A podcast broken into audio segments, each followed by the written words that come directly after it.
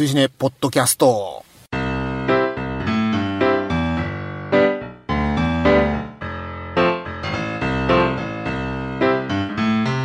追試ねポッドキャスト35回表をお送りしますお相手は私追試ねの主催ペットと歩く動画北京パーでございます。今月もどうぞよろしくお願いいたしまお願いいすたします。追試ねとは2009年11月にスタートした劇場公開新作映画応援 SNS イベントでございます毎月こちらで決めたお題映画を風切り日以降最初の土日までに見ていただきネタバレなしの感想を「ハッシュタグ #TWCN」をつけてポストしていただくだけでご参加完了となっております。ネタバレなしであれば賛否は一切取りません。レディースデーなどの割引日をご利用予定で土日には見ないという方も後日参加もちろん OK でございますので皆様のご参加をお待ちしております。現在の日時は2019年3月の23日の23時59分もうすぐ日付変わりそうというところでございます追試ねボリューム112小田映画アリータバトルエンジェル鑑賞直前の体でネタバレなしで今喋っている35回表を収録しております。この回収録後、鑑賞直後の体でネタバレありで35回裏を収録いたします。ということで、今月も北京パさんに来ていただきまして。こちらこそ。ありがとうございます。いやいやもういつもいつもすみません、本当にいえいえ。どうですか？最近何か、あの、トピック的なことってございましたか？トピック的なことというかね、はいちょっと私出していただいてる時に、映画のおすすめ本をちょっとおおなるほど。紹介させていただきたいな。これはあの推理小説で有名な東京草原社が出してるんですけども、はいはい。瀬戸川武さんというえっと、文芸評論家にしても映画評論もやられた方で、もうお亡くなりになって若くして、あそうなんですねけども、はいはいはいその方が書かれたこの無双の研究というはい。本がありまして、これ、はいまあサブタイトルに活字と映像の想像力というのがあるんですけども、はい。要はそのミステリー小説とか、はいはいそれ以外のいろんな要素を持って、映画をもう一遍問い直すとこういう見方ができるよと。いうのがありましたね。これが私30代の時に読んだんですけども、はいこれは20代とか若い時に読みたかったなっていうええ本なんですよ。ほうだからもう、この一本の映画を見るにあたって、例えばはい。歴史とか、うんうんうんうん。文芸作品とか、はい。思想とか、そういうのを交えていると、こう、いろんなこういう考え方ができるよとはいうの。があって、スター・ウォーズのヨーダおうおうおうおうの話があって、それが、この当時のあの西洋の中で、タオの東洋思想っていうのが広まってきましたとうんうんうんうんうん。それの流れから来て、はい。えー日本におけるチャンバラ映画の系譜を来て、うんで、一体このスター・ウォーズにおけるこのジェダイとか、はいヨーダのイメージっていうのがどうなっていくのかって。んで、それが、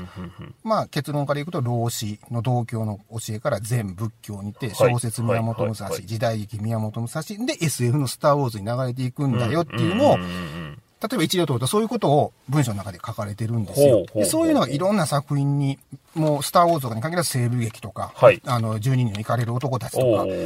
上映されていない未公開作品とか、はいはい。でハリウッドの歴史とかも絡めた上で、そういうのをいろいろやってて、本当にもう読んでるだけでワクワクする、すごい優れた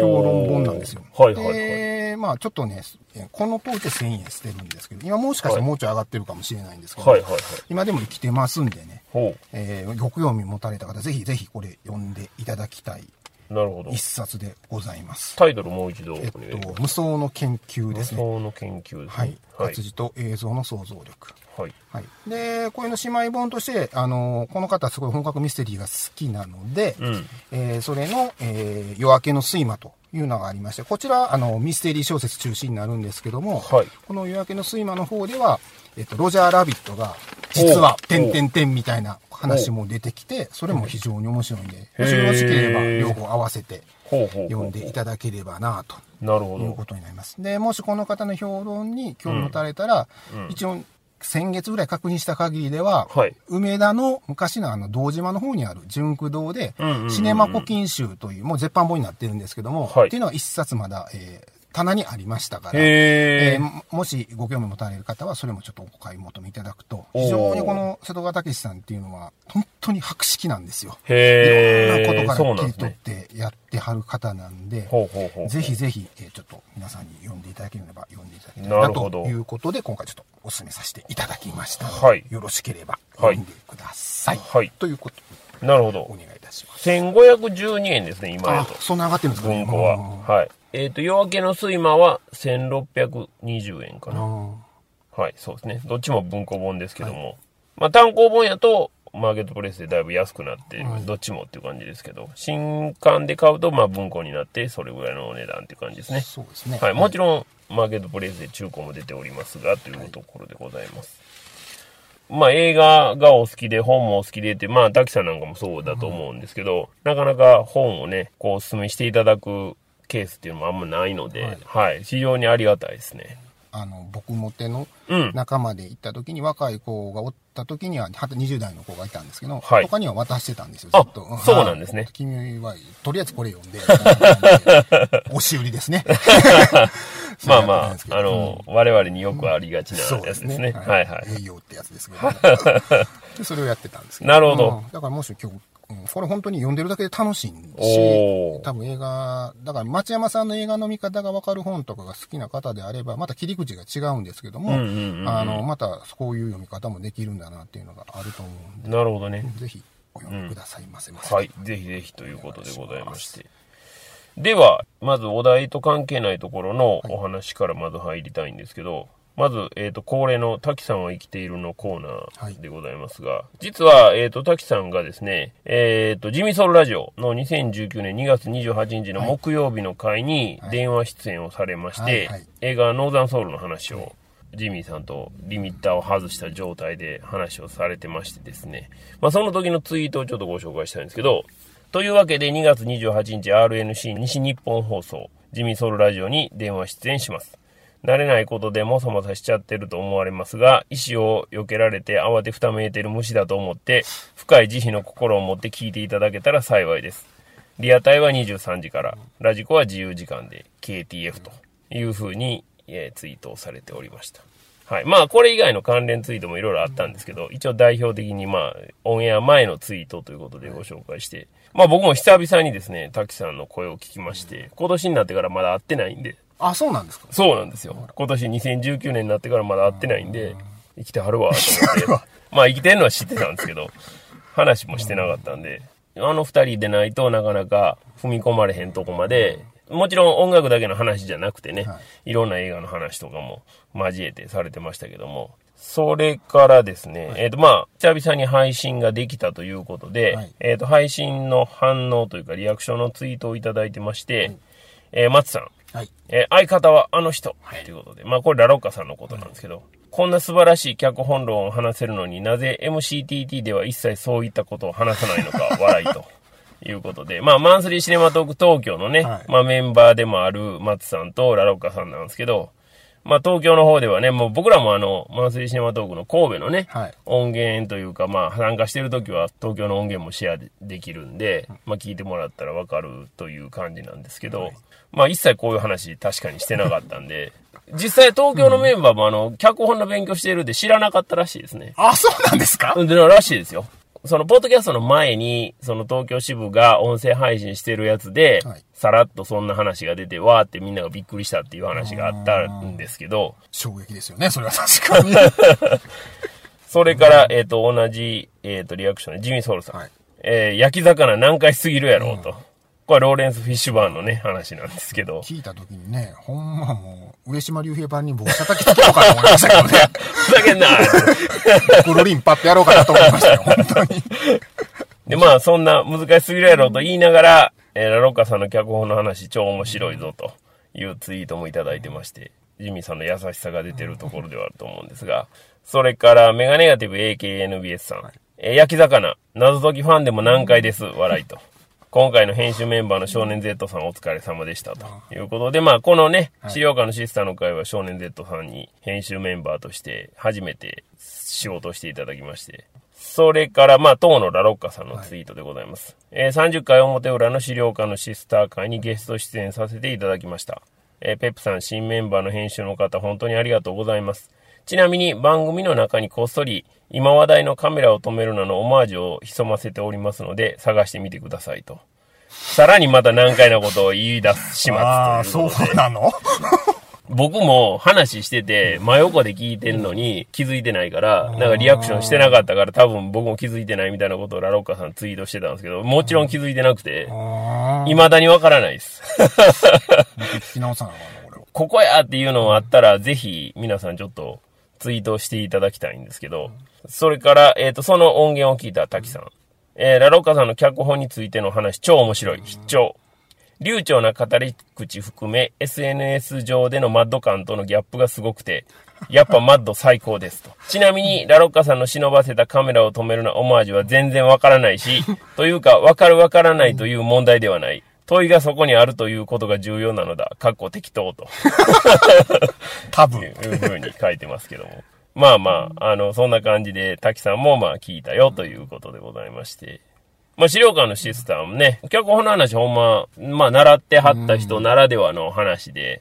非常にまあ面白かったかなという感じはあるんですけど、まあぜひね、あの、聞かれてない方はぜひ聞いていただけたらなと。恐怖論と驚きっていうんですかね。驚愕ねでとは違うよっていう話の違いの、あの辺のすり寄せ方の話はすごい面白かったですよね。ああ、ね。まさにね、まあほんまそこのところは結構まあ大事なところか。まあジャンプスケアという言葉もね、あるぐらいなんで、まあもちろん知ってはる方にとってはっていう話にはなるんですけど、単純にその映画云々関係なしで、恐怖と驚愕の部分っていうのは結構ごっちゃにされて、はい子供時代で行くじゃないですか。はいはいお化け屋敷なんかもどっちかといえば驚かせの方が近いから、恐怖じゃないんですよね。驚かされるのはやっぱみんな嫌やから、子供が危機として、その、お化け屋敷に入る人っていうのは少ないのは、絶対そこはあると思うんですよ。なんか、その不快やから嫌やっていうのが絶対あると思うんで、まあいろんな話ができて、まあ面白かったかなとは思うんですけど、それからですね、えっ、と、ミカさんがこういうツイートをされてました。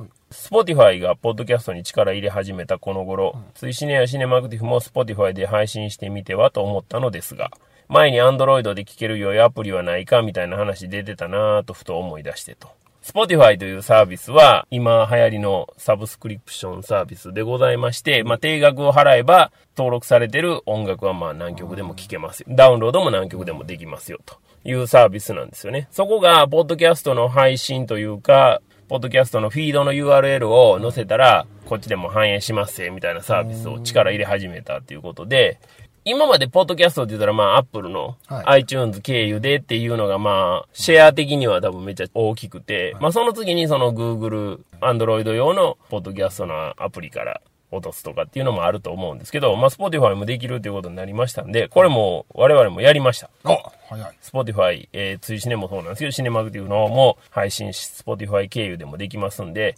Spotify で検索していただいたらすぐ出てきます。すげえ。はい。ちょっとね、やるときに、今僕が、僕らが使ってるその既存のサービスから自動でやろうとしたら、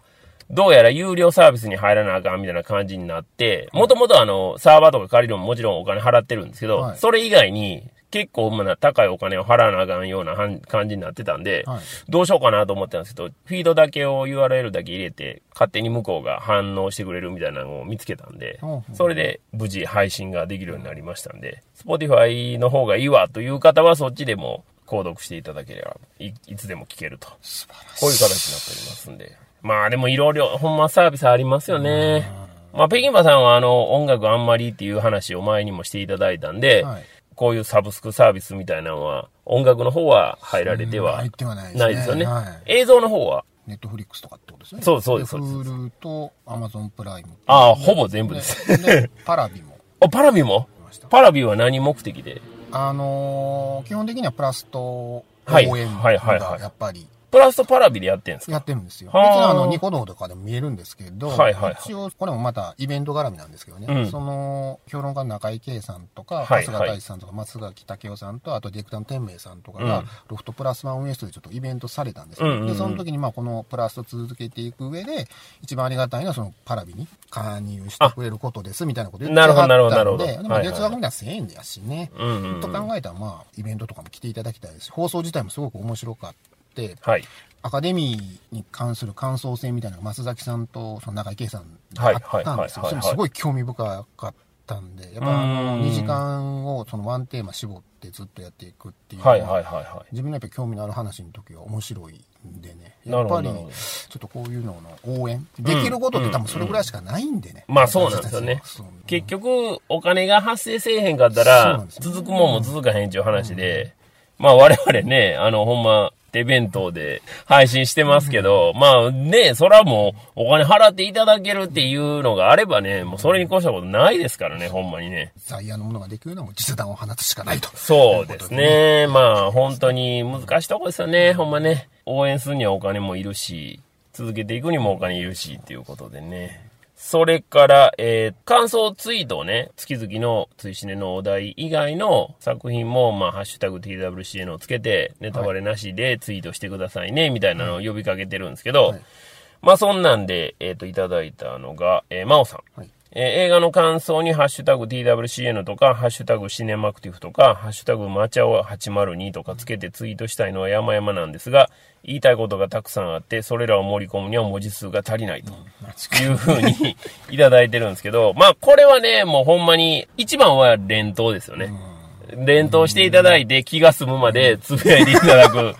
これがいいんですけど、あとは、あの、もうちょっとになってくると、今度省略して表現するのがまた面白くなってくるんですよね。長文書こうと思ったら、それこそツイッターはまあ不向きで、それはブログとかで書いた方がいいんですけど、むしろワンツイートの中で、ちょっと匂わせみたいなのも入れたりとか、削ったりとかするのが、まあ、結構面白かったりとか、ハッシュタグ入れてぴったり140で収めるのがまた気持ちよかったりとかもするんで、そういう楽しみ方もね、ちょっとやられてみてはいいかなと思うんですけど。では、お題映画のアリータ、バトルエンジェルの話に入りたいと思うんですが、まあ、これは、えー前回のとサイバーミッションの回でもちょろっと話しましたが、原作あるんですよね。そうですね。ガンムという原作がありまして、最初のガンムが10巻ぐらい？9巻。?9 巻ですか？はい。えっ、と、その後また、ラストオーダーですね。それが19巻。で、その後にガンム火星戦記っていうのが今連載して、単行本が多分3巻か4巻ぐらいですかね。で、連載中と連載中みたいうことなんですよね。はいだから、まあ、人気シリーズですね。と言って、まあ、間違いないというところで、まあ、その原作にジェームズ・キャメロンはい惚れ込んで、まあ、20年以上前ぐらいからですか？そうですね。映画化に向けて動いていて、まあ自分が監督をするつもりだったけれども、まあ結果、監督は諦め、ロバート・ロドリゲスが監督をすると。はいで脚本に制作にとどまるということで実現した作品ということなんですけど、はいガンムについて、まあちょろっと話をしたいんですけど、ペギマさんはどれぐらい読まれたの？頑張って今回のために一応9巻まで読みました。おー、最初のシリーズ。最初のシリーズは読みましたおー、素晴らしいな。で一応パンフレット読んだら、はい。ほぼほぼ4巻、5巻ぐらいまでの話を元にしてるって言ってたんで、5巻まで読んだんですけど、はい。その5巻以降に出てくるキャラはが、がっちりは絡まないんですけど、最終的に映画にも出てくるんで、んだから一応9巻まで読んだんは読みました。お、なるほどね。はい。僕もね、全、その9巻全部とはいかなかったんですけど、まあちょろっとその読みを進めて、その思ったのが、これに惚れ込んだんや、みたいな、まあ若干のその驚きがあって、確かに映画にしやすいところはもちろんあるんですけど、物語的には結構ダークやし、キャメロンがやりたがる要素、はい。みたいなところが、こんな感じやっぱやりたいんや、みたいな、そういう驚きはすごいありましたね。で、北京馬さんは原作その9巻全部読まれて、はい。まずそのガンムとしての感想といいますか、はいそのあたりはどんな風に思っておられますか？まあ、正直言って、今読んだじゃないですか。そうですね。連載当時じゃなくて。うん。ありがちっちゃありがちな話だよねっていう感じだったんですよ要は階層社会みたいなのがあって、そうですねその中で階層の上に行くにあがく人々の話はい。と、それプラスその主人公の女の子に実は秘密があって、てんてんてんみたいな感じなんですけど、メインはやっぱその階層社会の話の世界観っていうのが多分大きいと思うんですよ。そうですね。で、まあそんなに新鮮に感じられなかったのは、私高校の時かな。読売テレビでね、映画じゃなくてアニメのオリジナルアニメをうん。ずっと流してる、アニメ大好きっていう番組だったんですけど、はいそれでグレイっていうはいアニメがあったんですよ。で、それ田上義久さんが原作なんですけども、うん。それが非常にその初期設定が似てて、あの、一応この映画版うん。では上に上がるためにお金がいるっていう話になるじゃないですか。そうね。で、そのグレイっていうのは、はい。市民というのが、まあ、言えば上がりのクラスにあって、うんそこに行くために低下層の人たちははい戦争をするんですよ。おおで、その、まあ、赤軍、白軍みたいな感じで分かれて、はい戦争して生き残ったらクレジットもらえると。で、あそのクレジットが貯まることによってはあクラスがアップしていくっていう。のになっていって、でもその先には点々点みたいなのがあって結構それをすごくイメージしたんですよね。なるほどね。うん世界観としてはそういうのがあるんですけど、ただまあ、その中に出てくるその女の子、アリータってなってますけど、まあ原作でガリーっていうガリーですね。名前になってるんですけど、まあこの子の設定というかな。どうやって彼女がそのいろんな経験を経ていくかっていうところのはいはいはい葛藤とかが一番のやっぱり読みどころで、やっぱりそこに彼女の出生の秘密も絡んでくるっていうところ。は、今見たらまあ別に見たような話かもしれないんですけど、あの当時、パンフレットに書いてたんですけど、ちょうどあのはい広角機動隊はいはいはいの、ね、シロさんのとか、あと、皆川良二さんのスプリガンとかがちょうどやってた時だっていうんで、はい。それを考えると、その当時であればかなりガチガチの SF ハードを、やっぱりその、これ今は多分講談社から、一番新しいバージョンは講談社から出てるんですけど、はい。これが多分出た時は、ジャンプのコミック系だから、集英社かなから出てたから、あなるほどなるほどはい。だからやっぱりその系の青年誌とか少年誌に、そういうのを載せてたっていうのは、やっぱりその当時やっぱり斬新だったんだろうなとは思いますね。なるほどね。うんまあ、こう、時を経てね、読み、読むと、それはもうね、そうですね言うたって、古さとか、目新しさがね、うんこう、なくなってしまうっていうのは、どうしても目につくところではあるんですけど、まあ、そこはやっぱり、ちょっと、かさ増しして考えないと、ちょっと当時の雰囲気がね。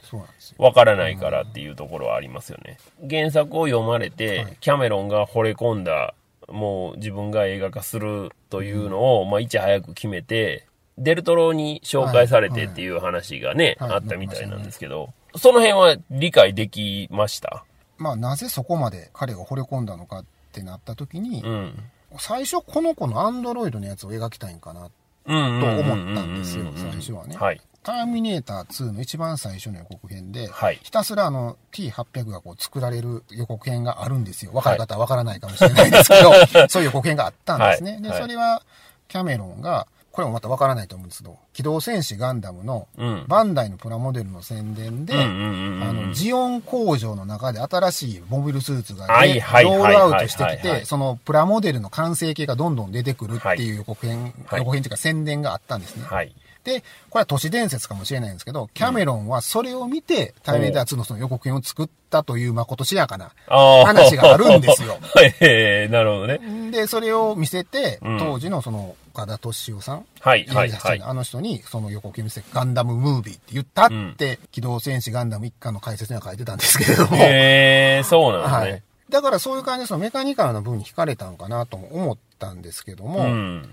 実はそうじゃないのかなと思ったのは、はい。あの、2000年から2002年にかけてのテレビドラマのダークエンジェルっていう。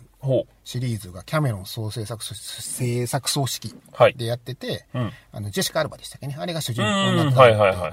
あれって実はガンムみたいなほスーパーパワーを持った女の子の話というとこで見ると、う。うん。やっぱりターミネーター2から顕著に現れているその強い女性っああ、まあ、キャメロン映画の代名詞と言ってもいいぐらいですね。ていうところが一番実は惹かれたんかああ、なるほど、そこなといか。う気がしたんですよ。なるほどね。キャメロンとその漫画とかの関係をちょっとまあ年表みたいにしてこおううざーっと上げてきたんですけおどお。結局91年にターミネーター作った後にはい。スパイダーマンの企画がうん。ずっと上がってたんでですよね、ずっとこれをやるやるって言ってたんですけど結局マーベルがその80年代後半以降経営悪化して経理関係がすごい錯綜したことによって、やっぱりこれを諦めたと。はい。なってじゃあ次何撮ったのトゥルーライズ撮ったんですよね。はい。で、その当当時94年でデルトロから原作を紹介されて映画権獲得して、はい。はい。で、ガンム次撮る撮るっていう話になったんですよ。な、ね、うん。そういう流れですよね。で、それでよ聞いてたんですけど、結局それが作られず、タイタニックは作られて、そうですね。で、その次がガンムだって言ってたんですけど、まだそれもなくて、うん。アバターに行って、そうなんですねで、そのアバターの間にさっき言いましたけど、ダークエンジェルが入っって、はい。多分本人の中ではそこで吐き出したんちゃうかなと思うんですよ。ああ、なるほど。自分の作りたい。そういう風なその強い女性で、はいしかもスーパーパワーを持ってくはいる SF チックな話はいはいはいはいっていうのが。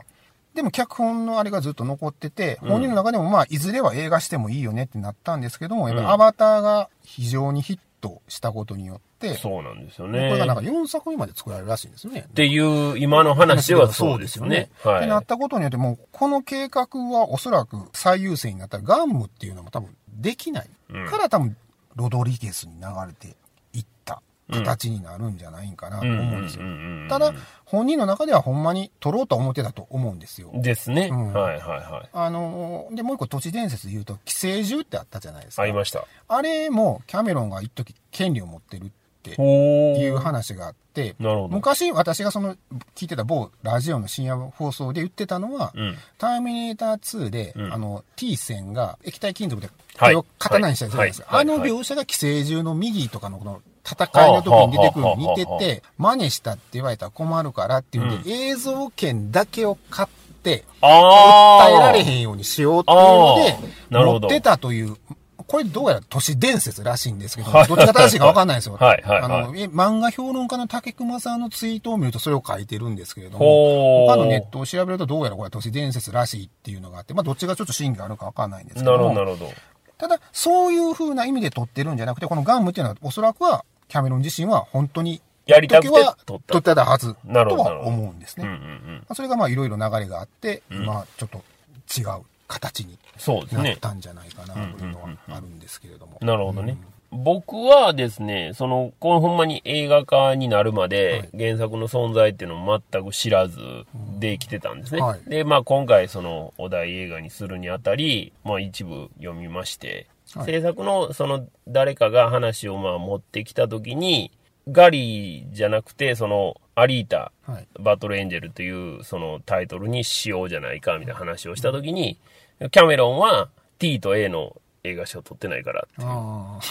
っていう話があったらしくて、ああ、なるほどね、と。そういう流れなのね、みたいな話があったりとかしてて、予告で見る限りでは、目の大きい、あ。うん。ほんまに今時のアニメーションのキャラクターが実写になったというか、はい。まあ実写じゃないんですけど、はいはい。立体化されたような感じで、そのあたりがまあどう転ぶんかな、みたいな違和感をうん。こうずっと抱えたまんま、はい。こう先に進んでいくんじゃなかろうか、みたいなところとか、実際動きを見てたら滑らかに動いてるような気もするけれども、もちろん全部を見れるわけではないんで、はい。これ全体通してみたらどんな感じなんのかなとか、原作に思い入れがない分だけ、そこまでその怖さみたいなもんはなかったんですけど、でも、興味としてはい、これどんな感じなんねやろ？ちょっと全然予想つかんな、みたいな感じはありましたね。キャラクター的に、他のですね、アリータ以外のキャラクター、まあ、クリストフ・バルツが出てたりとか、まあ、ハシャラ・アリが出てたりとかっていうところも、非常にお金かかってるじゃないですか。はいだから、まあ、この辺を出すことで物語の逆にね、はい。そのノイズになりはしないのかな、みたいなうん。キャラクターとして体現できんのかな、みたいな。その人その人の個性が出すぎてしまって、なんかね、あんまりキャラクター感がなくなってるな、これ、みたいな作品もね、あるので、まあそういう危険性ってないんかな、みたいな感じは若干ね。どっちかというと、まあ楽しみというよりも、そっち大丈夫なんかな、みたいな感じの、ではありましたね。はいただ、原作を読んで、クリストフ・バルズこれ、まんまやん、みたいな感じはあったんで、井戸ですね。うん、井戸ね。井戸はもうまんまやん、みたいな感じがあったので、これは、なるほどっていうキャスティングではありましたよね。逆にクリストフ・バルズはこの20年間で、その、出てきてなかったら、誰がやってたんかな、みたいなぐらいの、ハマり役やな、みたいな感じはあって、これは、また話変わってくるな、みたいな感じではありましたね。まあそんな、えっ、と、我々はそんな感じで臨むわけなんですけど、えっ、と、皆さんがどんな感じでアリータに臨まれたかというのをツイートをね、まずご紹介したいんですが、えっ、と、ミカさん、はい今日は開幕戦 J リーグですね。はいはいですが、その前にアリータバトルエンジェルへということで、109シネマズ大阪エキスポシティで見ましたよと。それからマーベリックさん。はいアリータバトルエンジェル 2D 字幕版。 MOVIX 伊勢崎にて鑑賞開始と。それから、えー、シッキさん。では、アリータを見るということで、こちらも109シネマズ大阪エキスポシティと。まあ、我々としてはね、もう当たり前のようにエキスポシティ詣でをしてますけども。それから、これはアリータに臨むという部分じゃないんですけど、えっ、と、HK 初大健さん。はい。えーこの映画ランキング、1位と3位見て、えー、まあ1位はまだいいとして、3位にこれ来るか、ヒロシのインパクトがでかかったかというふうにツイートしてまして、これ何かというと、2月25日更新の、はい。えっ、と、映画国内ランキング、これ映画 .com のアプリの、はいはいまあ、スクリーンショットを画像アップされてまして、はいこれの時の1位が、はいえー飛んで埼玉。はい。2位がアリータバトルエンジェルで、3位が僕の彼女は魔法使い。出ました。ね、まあ1位はまあまだええと。けど3位にこれ来んのかという、うんまああの、ケンさんの驚きやったんですけど、ご存知の方ならご存知やと思いますが、まあ幸福の科学が映画を作って、定期的に映画を作られてまして、まあそれの最新作そうですね。ですね。皆さんご存知の清水文香さん、改め宣言よしこさんが主演をされてる作品なんですけど、まあこれはですね、実は、まあもちろんのことながら宗教法人が作ってる映画なので、当然その宗教を信じてらっしゃる信者さんがたくさんいらっしゃいまして、まあもちろんそちらの方々の強いサポートにより、このランキングに反映がされてると。はい。映画館関係者はい。に聞きますと、はい。あの、幸福の科学が作る映画っていうのは、はい。映画館的には大変美味しいと、という話ですよね。という話を聞きました。それぐらいやっぱりあの、しっかりお客さんが入る、チケットもしっかり売れるということになるらしいので、はい。このランキングは実はそんなに不思議なことではないんですよと。それから、メガネガティブ AKANBS さん。えー明日はこれ見ますよということで、アリータのムービーチケ画像を、はい入れてツイートしてくれてましたけども、このアリータのムービーチケ画像が、はい完全にあの、原作のガンムのガリはいはいーちゃんの絵で、アリータになってたんで、ああ、なるほどね、みたいな感じではありました。で、その後に今日は奥さんとこれ見ます。ということで、アリータ、チケットをアップしてくれてました。